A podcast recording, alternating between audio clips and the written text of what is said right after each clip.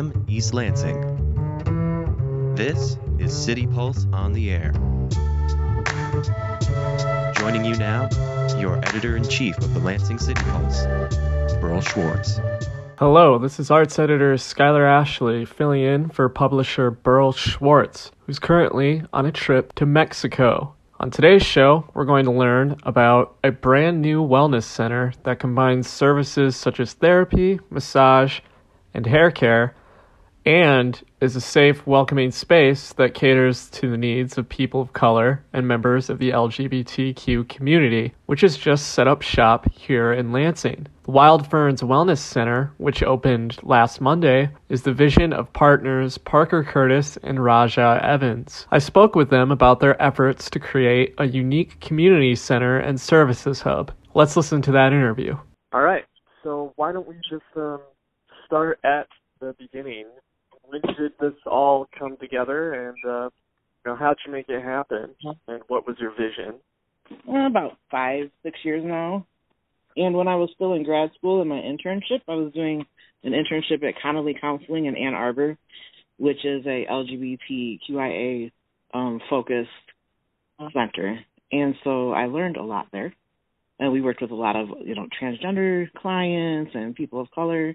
And I started to recognize the um, differences between Lansing and Ann Arbor, and that we we didn't have anything anything like that, right? We didn't at the time we had no therapy spaces here that I knew of that were purely uh focused on um you know individuals that are in the margins of our our community that are you know not the mainstream or the majority. Um and so I just started thinking about what a wonderful thing that could be for our community.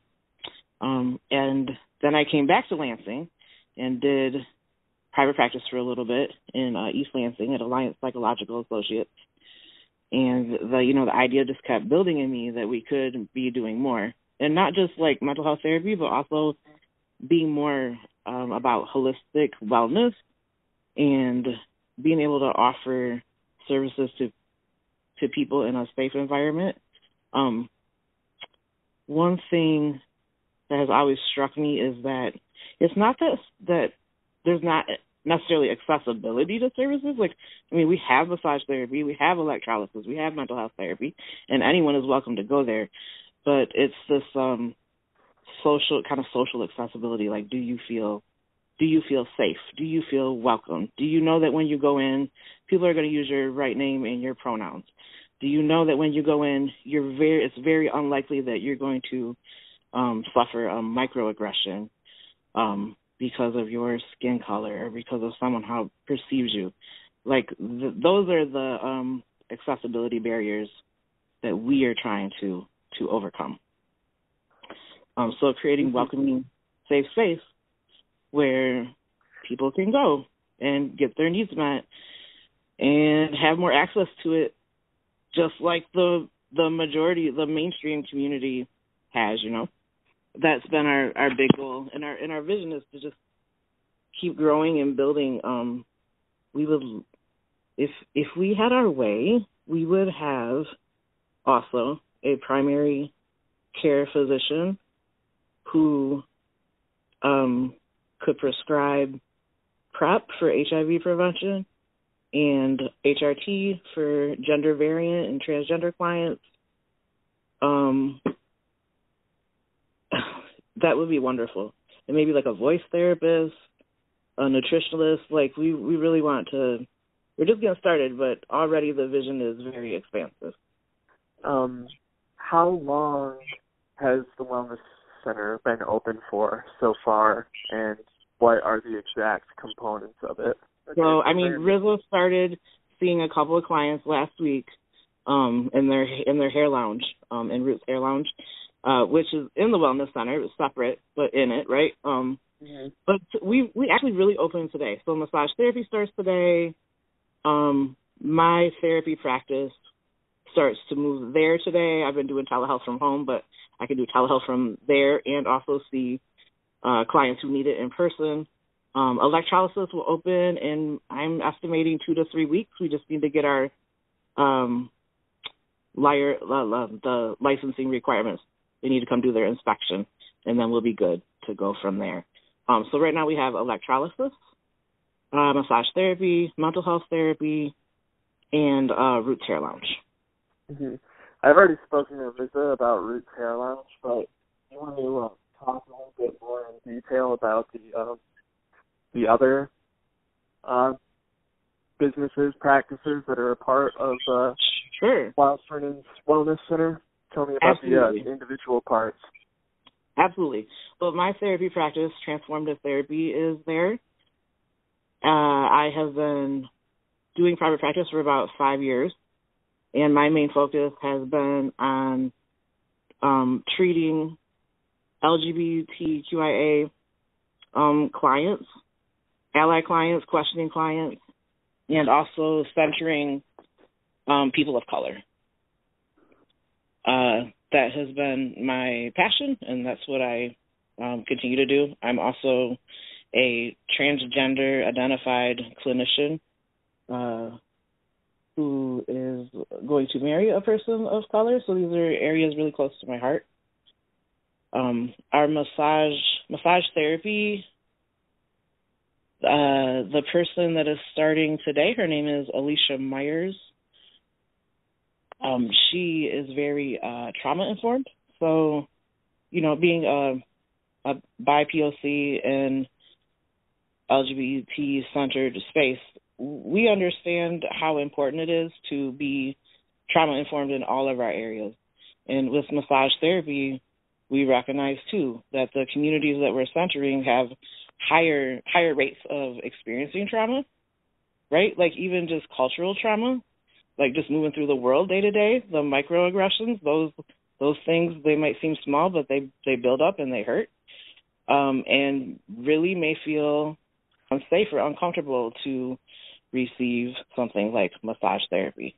And we're not even talking about like bigger traumas, like higher rates of like sexual abuse and those types of things and violence. Um, and so, trauma, being a trauma informed massage therapist means really really focusing on being non-judgmental and understanding and like meeting the client where they are at. You know, um, normally in massage therapy, like you fill out a paper when you come in saying what you want to work on, or the massage therapist might ask you, you know, what do you, what areas you want to work on today. Well, we might go a little bit further. Um, maybe communication can be different. Maybe it doesn't have to be in the middle of a session. You say, "Oh, that pressure is too light," or "That's too heavy." You know, someone who has been through traumas before might not be able to speak if they're feeling triggered during a massage. So we will work with clients to work things out with them ahead of time. Like all you gotta do is raise your hand gently, and we'll pause and wait for you to be able to. You know, massage therapists will wait for you to be able to talk, and then we'll we'll come back to it. And you know, it's really centering the client and um empowering them by making sure that they feel in control of the session. Um, so that's really, really really important. And the hope there, I think, is to help again help people get that access to services, and also like being able to have consensual, safe, trust, uh, you know, touch where you're in complete control can be really empowering during the healing process of whatever you're healing from. Um, so that's the massage therapy. Electrolysis, we have contracted with um, two ladies, uh, Mel Merkin and Susie Grace, and they are both electrolysis uh, in the area that have a vast experience working with uh, transgender clients.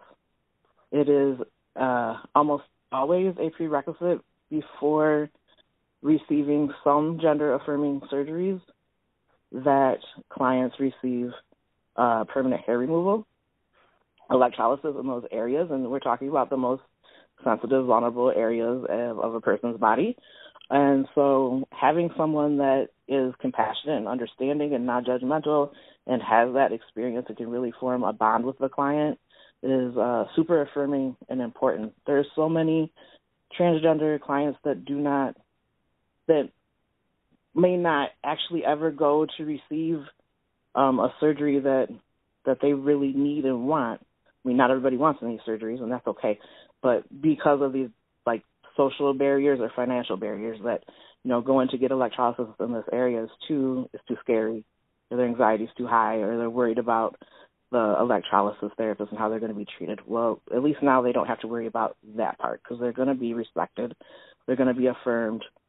Um, the electrolysis therapist is going to be trauma informed when working with them, um, and hopefully it'll be a good experience and they will experience safe space and be able to get their needs met.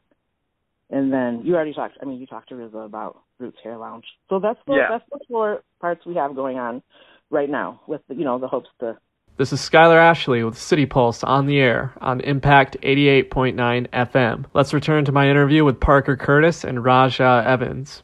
Add in the future, but not too quickly. Could you tell me a bit about the two of you, um, your working relationship when it comes to um, running Wild Ferns Wellness Center? Absolutely. As co-founders, you know, how how do you handle like what what's each other's role here? How do you balance What's it? our, what's our roles as co-directors and how do we, how co-founders and how do we balance it? I'm gonna let Raja speak because uh, part of that is also she runs her billing business and does a lot of administrative work for Wild Ferns, and uh, I'm sure she would like to talk about that. My name is Raja. I run a, my own business as well out of um, Wild Ferns Wellness, which is a Bloom billing and credentialing services. So I do the um, billing for the therapists working in our office, um, mostly uh, admin work, you know, credentialing them with insurance companies and billing the sessions. Um, when it comes to like our roles, um, again, I do most of the admin work, the billing work. Um, I'm mostly hands-on with our facility, like the colors we chose, the everything we bought into in, into the facility. Um, and my goal is to bring in people who are are are lacking in the community that don't know first off that we don't that we exist now and that are not um getting the care they need because of the accessibility. Um a lot of people of color, which I'm I'm black myself, I'm Afro Latinx and um a lot of people in my community either have a stigma attached to therapy or they are not going to therapy because they can't find people that are relatable.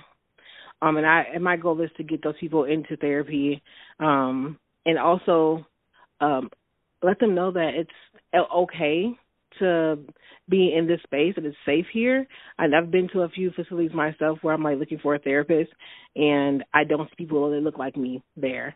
Or I have to choose a certain identity to fit in in that place. And I kind of want I want this place to be a place where people can put their like whole self and when they walk into the door and not just choose a certain identity. Like you might have to say that, oh well, I'm choosing being black now because you can't change being black, and um, or I want to fit in because I'm queer. I want that all to be able to to show when you walk into our doors. Um, but yeah, so like I I do most of like the like I said that the admin work and things like that. Um, and Parker does kind of like um just like the therapy stuff, and I'm not really good at talking about this stuff. Like I'm not really good at it. So I'm trying to You've been working do my nonstop best. for like six no, you're doing great. Yeah, and Um, we so we started back in um like we found the space and we thought about it like it was it's it's so it happened very fast. So as I, it, we thought about it in like July and it was like oh well it's a pandemic should we really be doing this and I'm like we need this space we need to just go ahead and do it and then we saw we saw the space in like August and then we were like okay we're gonna do it September and then ever since September we've been creating it and making it happen like every single day. Everything we everything we've done has been so hands on since day one, and it happened in what like six months. It was just like from zero to complete. hmm Tell me about um your familiarity with um you know the Lansing LGBTQ, YA, um, POC community. Are you are you both from Lansing, or have you lived in Lansing a long time? Um, well, I'll start with myself. I am originally from Chicago. Um, I Uh-huh. moved here. I moved to Michigan back in 2011. Um, I lived in Holland, Michigan first, um, and then I moved to Lansing when me and Parker got engaged. Um, Parker's been here their whole life. Um, my connection with the community, um, I have people here that that I've um, became basically family to me um, once I moved here, and most of those people are um, either black or um, people of color, people that are in the LGBTQ community as well. Um, one of our close friends, um, PY, opened the Salus Center of Lansing, um, Uh-huh. which is a resource center here in Lansing, and they're one of our closest friends. So like when they opened that, that kind of like planted the seed as well. Like okay, they finally bringing a resource center here that is very needed. Um, what can we add on to that? A couple other things I think is really important just to mention is that, you know, we're not a nonprofit organization, but there is some talk of like bringing, making part of it at least nonprofit.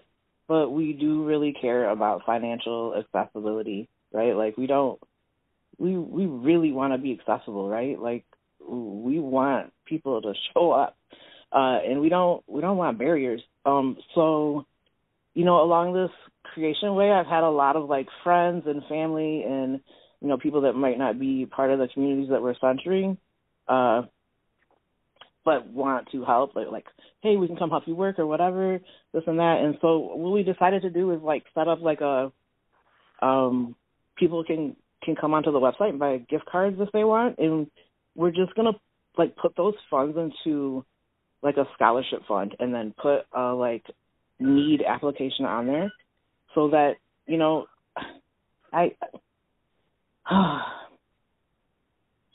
yes i just was thinking about what i said the other day about like someone being able to come get their first like haircut or something. Oh, but it yeah it makes me emotional. Uh but uh so that people you know can can really get their needs met right? Like i don't i don't want any woman to not be able to go get their medical gender needs met because they have insurance that will pay for their medical needs or surgery, but they can't get electrolysis and insurance doesn't pay that.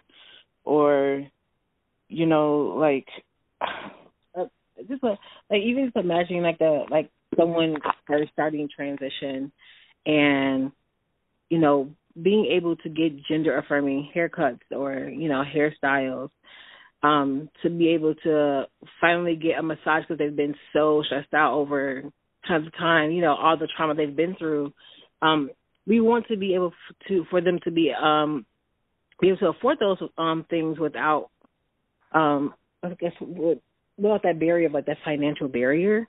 So I'm not sure if it's gonna be like a scholarship fund or however we do it, but it will be a way that folks can apply to Okay. for like you know those things so that we can provide those for them based on like you know donations. obviously you have a passion for helping marginalized people. Um, so this question is more for Parker. Um, what inspired you to get into therapy as a career? Was it specifically to help with that, or when I was in high school, I used to spend a lot of time in my school counselor's office. Like probably every day, I was just in her office, and maybe she, I wasn't talking to her, but I would just go sit in there because I was like made it through high school, but I was always kind of a like the kid out, or you know, like people like the black sheep, or like people were, like I was you know living as a girl at the time, but people like call me a boy, or it just I just didn't feel comfortable, right? It was high school was not safe space, and so I would just go hang out in the counseling waiting area or in the counselor's office if she wasn't busy and would let me just come talk, talk, just chat with her, you know. And so Uh-huh. I think that really inspired me to really recognize that I could make a difference. And so I always kind of knew like that's what I wanted to do. And then I was going to Siena Heights University for my bachelor's degree in uh community services and family systems and still had no idea I was going to be a mental health therapist and then they just they opened up a masters of counseling program at Siena Heights, the campus um right next to LCC, like the university building. And so to me there was just no question. I was like, "Oh, okay, I know what I'm doing now." Uh so that's just what happened and the rest just kind of the rest of it just kind of unfolded like, right? I was still like transgender but in the closet, had been living as a lesbian for 20 years or so. Um and started like coming out in my own process and then also helping other people at the same time. It was kind of this weird dual helping and going through like the the whole process of socially coming out and medical transition, those kinds of things. Uh, and then it just, you know, inspired me to want to help more and and do more.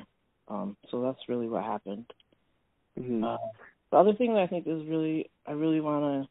I'm trying to figure out how to put this in the in the website. I have to think about this, but I'm I'm I'm really concerned. I'm really con- I'm concerned that people are going to see BIPOC and LGBTQIA, you know, S2 plus centered space, and think that's the space is only for those people. And centered is means is not does not mean exclusionary, right? We I don't we need allies there. We want allies there. We want advocates there. We want to build community with people. Not just our communities, but the broader community. We'd like to change the local culture a little bit. The other part Mhm. is that I don't I don't think we'll be able to survive without our allies and advocates, right? And then Yeah. they shy away. No, we we need you there. it, yeah, it's more about it being centered around those folks because those folks are not usually ever centered in a place, um, and providing them like that quality care.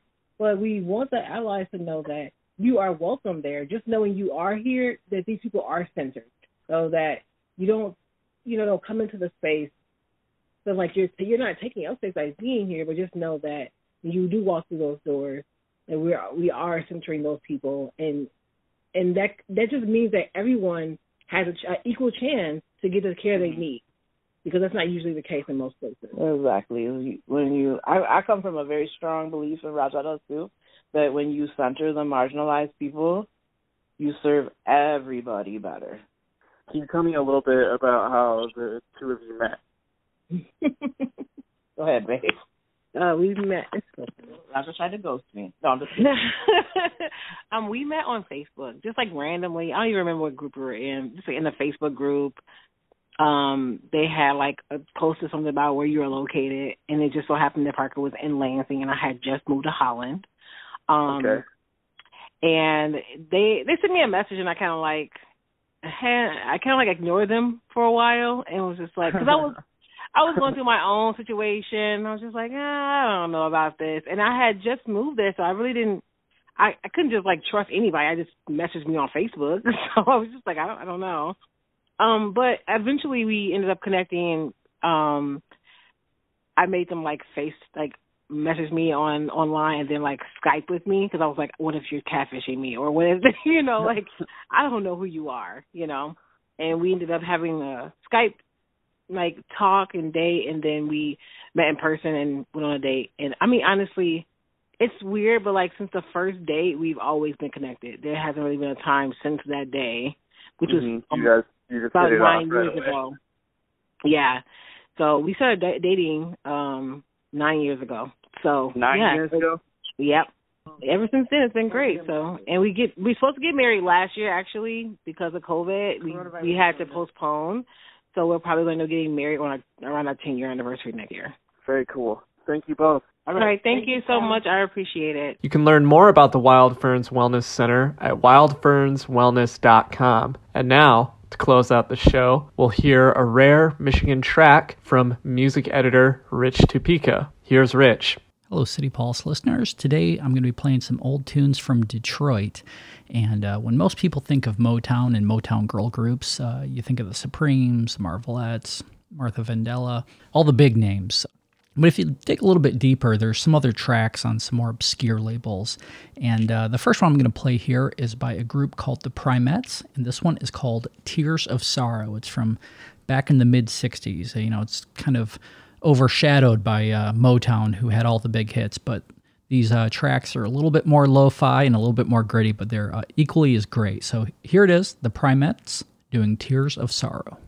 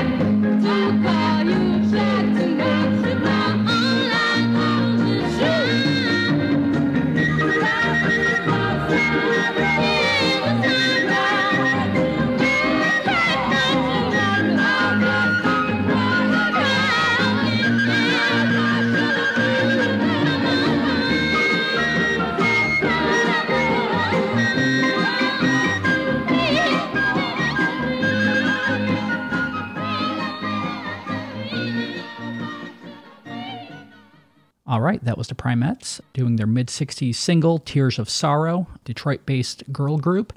And then up next, right now, we got time for one more. So uh, this one is another Detroit girl group. This time it's The Kittens doing I Love You So, another track from the mid 60s. So here it is, check it out.